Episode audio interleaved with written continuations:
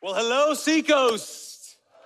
Man, it is good to be uh, back, honestly. It's good to be home. It's good to be in this place. For those of you who are watching, so grateful. I gotta be honest with you, so grateful because of uh, not only what, what, Josh said, but the truth is that, um, man, your leadership um, has been just family to me and my, uh, and my family. And Seacoast has been home. It's been a place where I've been able to really uh, find my voice. I mean, this was a place and a space that gave me the courage to really dream a little bit and to start Mosaic and start a ministry. And, and man, so many memories here. Um, but I could be, I'll be honest here, I've got some memories too that are like, honestly, they're like epic fails at, here as well. And, and we joke about some of the stories that I, I have. But uh, by the way, anybody else have ever had an epic fail in their life? Okay, okay, we're good. We're, good. we're honest people here. That's good. That's good. And the problem is we need to learn from them. I had one epic fail. I'm not quite sure if I've really gotten over, okay? I want to share that with you. Is this a safe space? Can I do that? Okay, okay, good, good. Okay, so this was this was in town, in Mount Pleasant. We lived here, and uh, there was a huge storm uh, one weekend, and it just was flooding everywhere, everywhere. And then um, our apartment where we were living, my wife and I, uh, we had our first born, and uh, the power went out.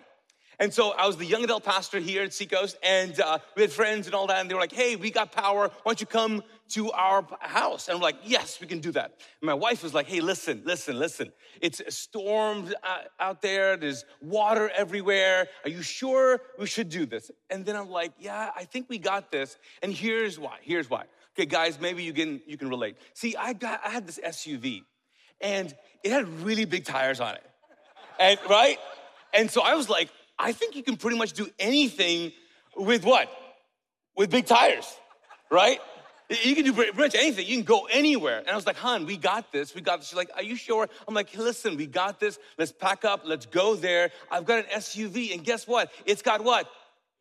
Big tires. I'm like, we got this, girl. We got this. So we put the family in the SUV, head there. We get there. Everybody's safe. It's all good. We're about to walk in. About to walk in. And um, I get a call from a buddy who's stranded on the other side of the uh, like the apartment or complex or something, and I'm like, "Oh, I got you, I got you." And Ashley was like, "Hey, are you sure you want to go out again?" I'm like, "Hun, hun, listen, I got it. Why? Why do I have it? Because I got an SUV with what? Big tires, people. I can go anywhere. So I was like, I hop in and go get him. I notice though that he is not in his apartment. He's outside running towards me. And I'm like, what are you doing? It's raining, it's storming, it's what? And I thought, you know what? I need to just get to him. So I'm like, you know what? I'm gonna jump this curb. It's all good. It's all good. There's water everywhere. It's all good. It's all good. And there's just puddle over here. I jump the curb. I hit this puddle. But the puddle was a pond. So, yeah, yeah, yeah. That's just one of the pics. Be another one. Yeah.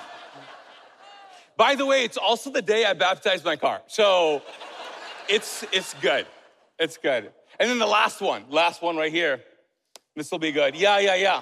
Hey, notice something. Big tires. Just, so just want you to know. Big tires, big tires. But man, you know what's funny about this is that there are some fears and epic fails that are amusing to talk about, right? And laugh about. And we can do that. We've all got those stories. But then there are uh, failures, and then there are f- fears, and then there's stuff that we've been, um, we've experienced that uh, honestly has left us um, in a little bit of trauma, right? It's left us a little bit broken. And so I want to actually talk about that. I want to talk about not just the, the fears and the flaws and uh, some of the failures that you and I have experienced that, um, that we are, we're okay talking about. It's the stuff that really, it's honestly paralyzed some of us. Like I, I believe that today God wants to unlock something within you. And it's actually, he wants to unlock your identity and purpose. And here's why, because I'm, I'm convinced that for so many of us, when we fail at something not as uh, not something laughable, but something that means a lot to us, that something breaks in us. That's why some of us are stuck, right? We're just stuck in doing the same old stuff because we're stuck in disappointment. You're stuck in the reality where there, that I failed in marriage, and I, I'm, I'm like really failing as a as a husband. Maybe I'm, I'm really failing as a college student. I'm really failing um, to provide for my family, and you're just honestly doing the same old stuff. And if when you look in the mirror, you're not that person you want to be. You're, uh, you're actually someone else. The truth is, is that you've been calling yourself something that um, that's not helpful. You've been saying some things over your life, and you don't even know you've been doing that. And here's the problem when you talk out loud to yourself. You know who's listening? Your soul. And somehow your soul believes you, and then it begins to shape your identity. I think for some of us, you've been calling yourself something, but you've not really stepped into your calling. And that's partly because of your fear, and partly because of your flaws, and partly because of just the failures in your life. And some of us, you're a mom and you're like, you know what? I just, I'm just the worst. And you're not the worst. It's just that you have just been crippled with fear. And now you've got this purpose that you're never going to step into, or you're going to so delay it because you're just paralyzed by it. So I believe that today, God wants to unlock that. And what I want to do is I want to take you to a passage of scripture. It is one that's very familiar to some of you. You're like, I know this passage, okay? It's found in Mark. So if you want to go to it, we can jump right into it. Mark tells a story about Jesus and this guy who was, uh, who was in one sense, just possessed by demons. And for those of you who are like, I think I know the story. Anybody know the story of Jesus? He uh, takes out demons, he casts demons out, and they go into pigs. Anybody remember that story? Right, right? Yeah, you're like, no, I don't. Well, hey, it's gonna be fun. Okay, right? But it is a story that's really pretty radical, okay, of Jesus doing something, and he, but he, he unlocks something in this guy. And so, what I wanna do is I wanna jump into it, but I wanna go into some of the details of the story. And here's why I want to do it because sometimes what we don't realize is that when you read the t- teachings of Jesus, when you read the stories of Jesus, if you don't bring the context and if you don't understand that this was written to a Middle Eastern um, culture or a Middle Eastern crowd, you miss some pretty important details in the story. And then you actually don't get to see the bigger picture. In fact, there is this, um, there's this. Uh, concept called turning the gem. Have you ever heard of it? So, turning the gem is a uh, rabbis in the back in the day used to use this, and what they believed was that the scriptures were uh, were a gem, and uh, and and they wanted to take the gem, the scriptures, and put it towards light, and then begin to turn it. In fact, they believed that the Torah had seventy facets. They believed that it was like seventy faces of the Torah. They would turn the gem and turn the scriptures just enough and see something new in it. And so I want to do that with this story, right? So I want to do that because I think for some of us, you're not just going to learn something or see something in the scriptures. You're like, oh, I never saw before. You're actually going to see something about you that you never saw before. And that's what the scriptures do. They reveal so much of not just who God is, but who we were created to be. And so I want to turn the gem and maybe look at it in a very different and a new way. Are you guys good with that? Are you guys good for new? Okay, ready for some new stuff? Okay, so turn to your neighbor and say, you know what? I'm ready for something new. Actually, you know what? Don't do that if you're married. That's not, um, that's not a good idea, right? Yeah, because I think some of you are like, you know what? I am too. I am too. So, hey, let's do a next week. Can you, can you fix that? Okay, thank you. Yeah, let's do that. All right, let's jump in. Let's jump in. So, Mark chapter 5 says this it says, when they went across the lake into the region of the Gerasene. Let's just stop right there. We're just gonna stop right there. When they went in to the region of Gerasene, what we know is who is they? They are the disciples and Jesus. And what have they been doing? They were in one place and then they went to the region. Uh, they went across the what? What does it say? lake. They went across the lake. So what were they doing before? What happened in the lake? And now they go to this place called the Gerasene. We'll talk about it a little bit later. What happened is that Jesus and his disciples were talking and were, Jesus was doing his thing and he tells a story about the mustard seed. Anybody remember the story about the mustard seed? Right, the mustard seed, you could, uh, it doesn't matter how small your faith is, you, when you put it and you deposit it, it'll grow into something huge. And so Jesus talks about that. And then right after that, he says, you know what? Let's go across the lake. Now, across the lake is an issue. It's not like, hey, let's just go, you know, to the other side of town. No, across the lake meant something very different. It was a different place. It, it says here, it was the region of the Gerasene. The Gerasene was a place that was not Jewish. It was built up of 10 cities. How many? 10 cities. None of them were Jewish. So Jesus is like, you think he's kind of doing his own thing every time when you read the stories, you're like, hey, this is Jesus doing his thing. Uh, yeah, but this particular time, he goes, I know we've been doing this, but let's go over there. Like, we don't want to go there, but let's go there. Yeah, Moncks Corner. Let's go there. Right? And the disciples are like, we're not going there. They're just weird. I get that. I'm not talking about Moncks Corner. No, we're not. Talking about Summerville. Anyways, no, no, joking, joking. But they were like, let's not go there. But he's like, let's go there.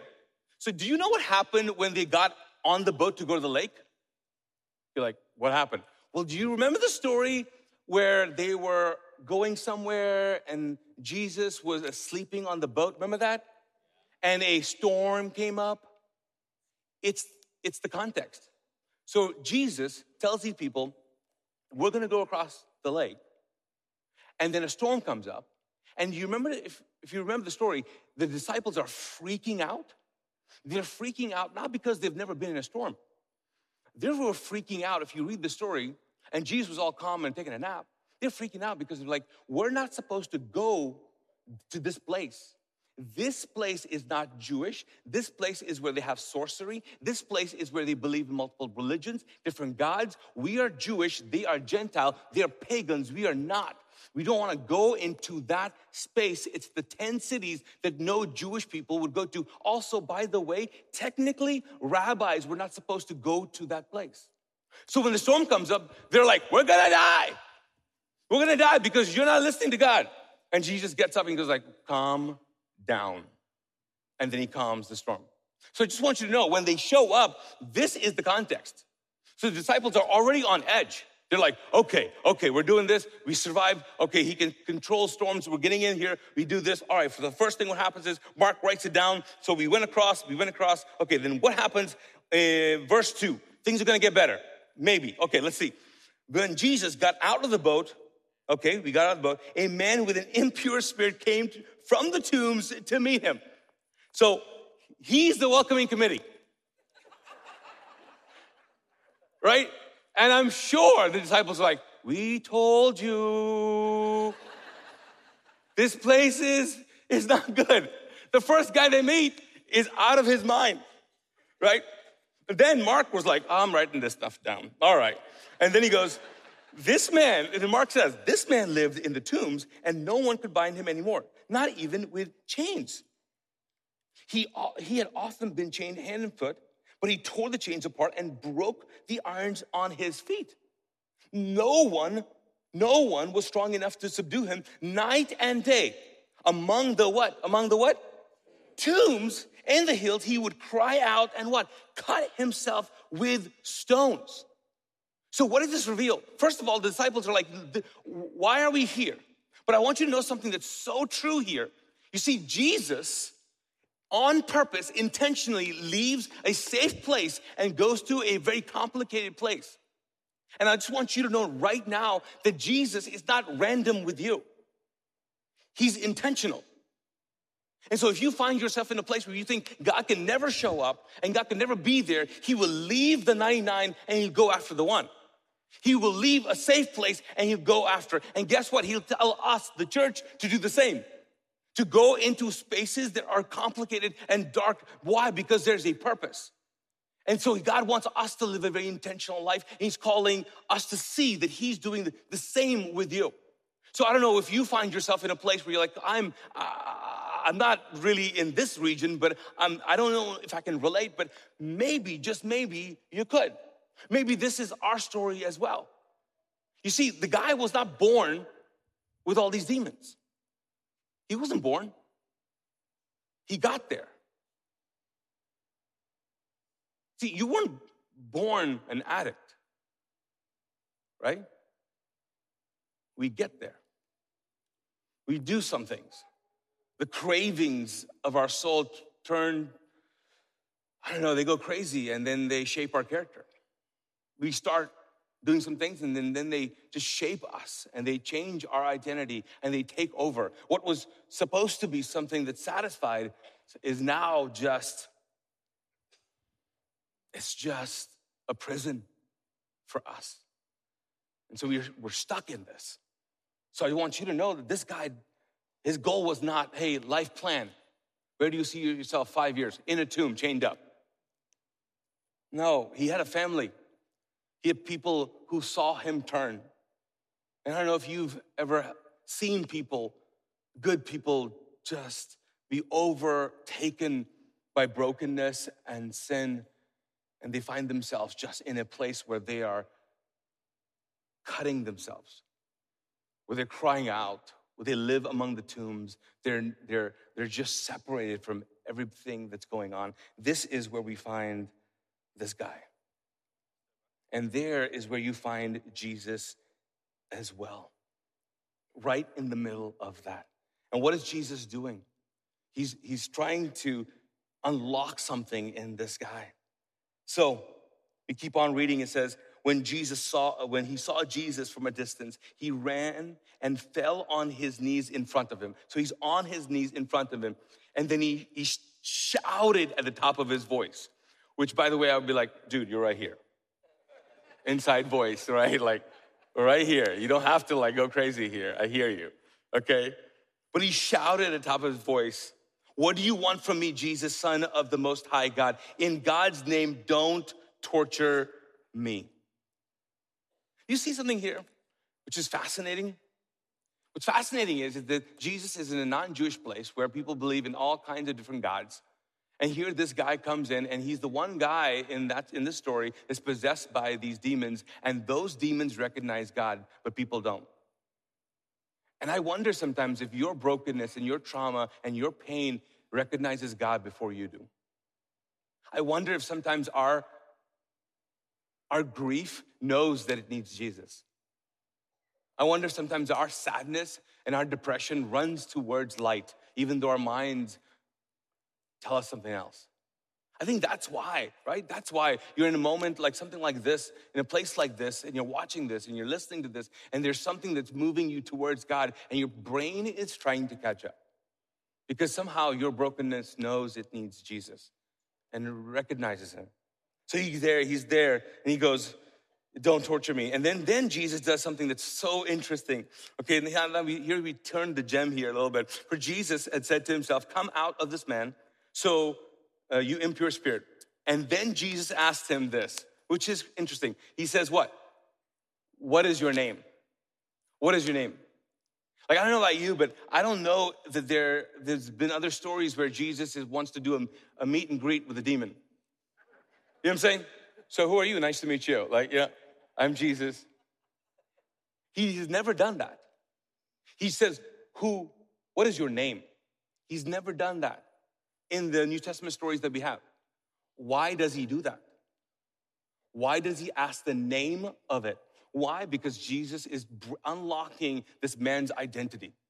He's unlocking because now he's been defined by his flaws and his trauma and his addiction. He's been imprisoned by it, and God knows that he can that that trauma will shape, it will define your identity, and God wants to change your identity. And so when you meet Jesus, He wants to do that. He wants to change fundamentally who you've been calling yourself.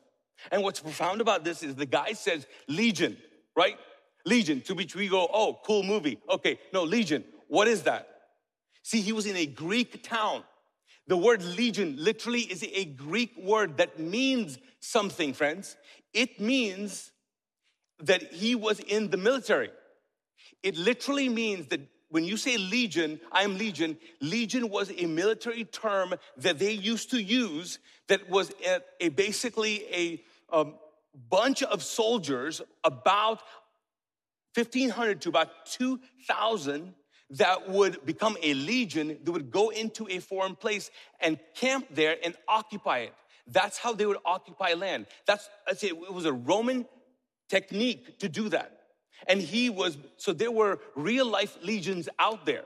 He calls himself, the demon calls himself Legion, which is so profound here because there's something going on in the background. The, this guy's history is coming out. Why is this guy's history coming out? And why does he use a, a military term? Here's why. Because if you read historically, that region, the Gerasenes, the 10 cities, guess what? Those 10 cities was given by Rome to Roman soldiers who had fought for them. The retired vets were basically given a place, a region. It was about 10 cities, and they were like, well, you guys can retire here. So there's a very good chance, very good chance that he was going into a military town. And when the demon spoke, he spoke military terms. And what happens after that? What happens after that? Well, this is what happens. He says here, he says, we, my name is Legion. He replied, we are many. Then he begged Jesus again not to send him out of the area, and a large herd of pigs was feeding on the nearby hills. The demon begged Jesus, send us among the pigs, allow us not to allow us to go into them. He gave them permission, and the impure spirits came out and went into the pigs. The herd was about what? That's interesting. 2,000. Why not, I don't know, 12? No, 2,000. Why? Because he called himself a what? Legion. 2,000 in number rushed down in the steep bank into the lake and were drowned. Now, here's there's so much profound truth in this. First of all, the fact is that Jesus brings up our history to heal us. But then also, also, also, Jesus shows up in a place, not only is he very intentional, he shows up in a place where maybe you would think that God would never show up. So he's in a place and they, there happen to be what? Pigs everywhere. Let me tell you what Jewish people did not raise pigs. They did not raise, raise pigs. Pigs were like, no, this is unpure land. It's, but he's, Jesus is not in a pure land. He's not in a place that's pure and safe and clean and holy and all that. No, he's left and he is where people are raising pigs. I'll tell you what, if the Pharisees found out about this, they'd be like, he's never coming back. He is so unclean. But Jesus is in the middle of that healing this guy and getting rid of the demons into the pigs.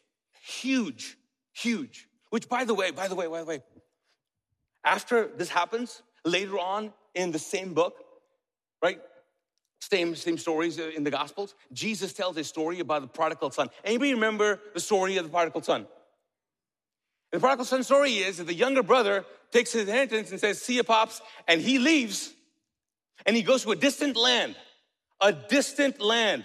This land just happened to have what? Pigs. So I'm sure the disciples, fast forward, when he told the prodigal son story, they're like, oh, we were there. Is it the same story? I don't know. It's I don't know. Because the distant land was this land that God would not go. And maybe you're in this place and you're like, this is a God forsaken place and season I'm in, but God's there. God wants to see and meet you there. Why? Because He wants to, man, He wants to give you a new, new identity. And the second thing He wants to do, He wants you to have a purpose and step into a purpose that's not, it's more than what you've called yourself. A calling that's more that, that you've called yourself. It's a purpose that, that, that you maybe have put a limit on because of your fears. What happens we keep on going. It says, those, it says, those tending the pigs ran off and reported this to the town and the countryside. And the people went out to see what they what happened. When they came to Jesus, they saw the man who had been possessed by the legion of demons sitting there dressed in his right mind and they were what? They were afraid. I mean, you would think they'd be like, "Yes." They were like, "Something's wrong. What's happening?" Well, because Jesus is not one of them. He's this rabbi, this rogue rabbi who showed up in this town because, you know, he was like, he was doing stuff in Jerusalem. He's, he's, the, he's like Jews for Jesus guy. You know what I'm saying? And now he's, he just comes across the, the lake here and they're like, what are you doing? And what did you, what did you just do? They were afraid. Those who had been told, uh, those who had seen it told the people what had happened to the demon possessed man and told about the pigs as well. Then the people began to plead with Jesus to do what? To leave. We want you to leave. We want you to leave. As Jesus was getting into the boat, the man who had been demon possessed begged to go with him. Begged to go with him. Jesus did not let him. I mean, I don't know if, if you read some of the stories in the New Testament, there are not a lot of people who go, I want to go with you. I want to go with you. It's most stories of Jesus say, Come follow me, come follow me, and they decide. And this guy's like, Can I just go with you? And he tells this guy something that he doesn't tell a lot of people. In fact, I don't know if it's ever recorded that he's told anybody else. He says, No, go home. Go home to your own people and tell them how much the Lord has done for you and how he has had mercy on you. Go home. Go home. I think right there, this, and I'm just gonna say, I mean, please indulge me here. If this guy was, had military in his family, this was like a, it's like an order. You, you're gonna go home. Your assignment is you go home. And I think that there's some truth in that, isn't there? Because if we were going to recognize that God wants to really give us a new identity. Uh, he wants us to unlock our identity and not allow our flaws to really um, define our identity. And if God really truly does want us to um, move past our fears, because our fears will basically limit our purpose. If if if if if God wants us to do that, then there's got to be a okay. So what do we do? What do we do? I think it's, it's pretty clear here. I think first, the first thing is we, we have to go home. I think for some of us, we have to go home. That's the hardest thing for some of us to go. Isn't it easier to like have this amazing encounter with Jesus and then leave town? That's the best. The worst is when you're when you have this amazing when you lived in town your whole life.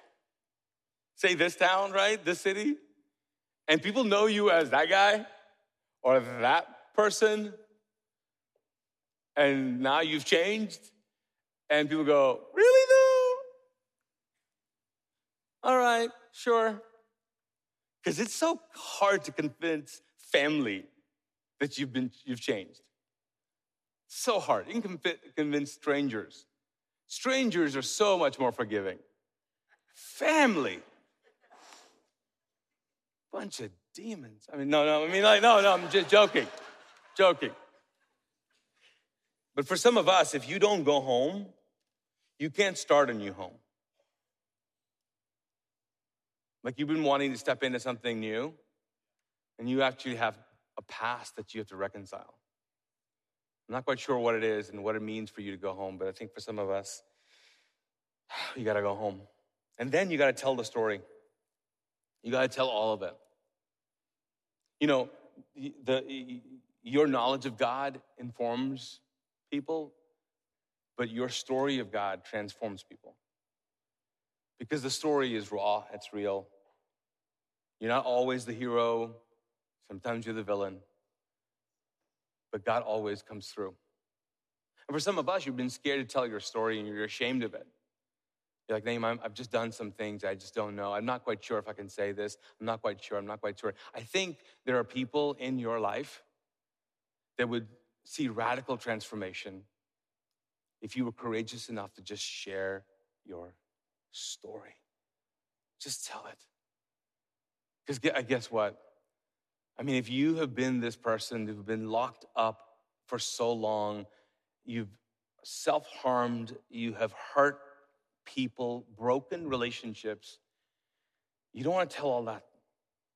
You don't want to talk about your worst moments. But the good thing is that you're not, you are not your worst moments. You're not. You're also not your Instagram moment, moments. But you are more than what happened to you. You know, there's so much more than that. More than that. God has so much more in the future than all the crap that's happened in the past. But you got to tell that story.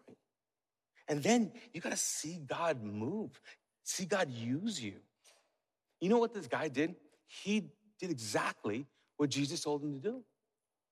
It says here, it says that last verse, it says, So the man went out and began to tell in the Decapolis how much Jesus had done for him, and all the people were amazed. Those are the same people that looked at Jesus and said, Leave.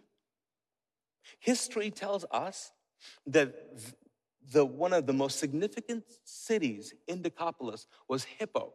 And Hippo was a catalyst for the early church moving and growing in that region. The movement of Jesus historically grew in that region, in Decapolis, in one of the main cities. And some historians would link it back to this guy. So, could we just stop and consider, man, right now in this moment, God is. It's not random with me. He's not like, oh yeah, I forgot about you. No, he's he's intentional. He's come, he'll go wherever you are. He'll, he'll be in a pig infested, a, a dark place with you. He'll show up intentionally because he needs to unlock your identity and your purpose. He wants to move you out of all the things that you've allowed yourself to become. He wants to do that. He's committed, committed to that. And you need to know that all you have to do is have the courage to allow your pain to fall on its knees and just call out, God. And men, if you would go home, if you would, if you would tell the story, you'll see God use you in such a profound, profound way. So I want to pray for you. I want to pray. Man, I want to, I want to, I want to pray um, for what you're feeling right now in this moment.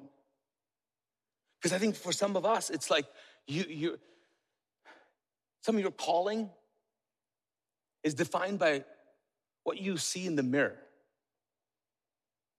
What you see in the mirror. That's who you are. And some of us, you're not doing some things, you're not doing some things, and you're pushing things away because you're just, it's, it's really fear.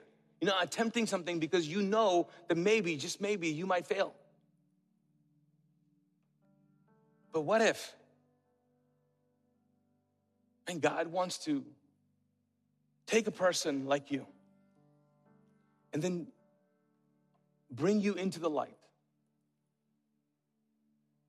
and turn you and reveal something that's so new, so new this morning to you. Because he's convinced that you are a gem. And you are more than just one or two things. You're more complicated. You're more significant. You're unique. You're handcrafted. And so now, so don't let failure flatten who God created you to be. Let's move towards Him. Let me pray for us. Lord God, I thank you. I thank you, God, that you don't give up on us. I thank you that you're the God who doesn't wait to be pursued. You are the God who pursues. You're not the God who sits there on his throne so we can run to you. You are the God who goes and runs after us in the midst of our sin, in the midst of our pain, in the midst of our brokenness and all the bad decisions, you put a robe on us You put a ring on our fingers and you heal us. You ask us who we've been calling ourselves and you cast that demonic sin out. And you rescue us. Not just only to rescue us, but then also give us a purpose that we never dreamed that we would be ever worthy of. God, thank you for being that God. Thank you. Thank you. In Jesus' name I pray. Amen. Amen.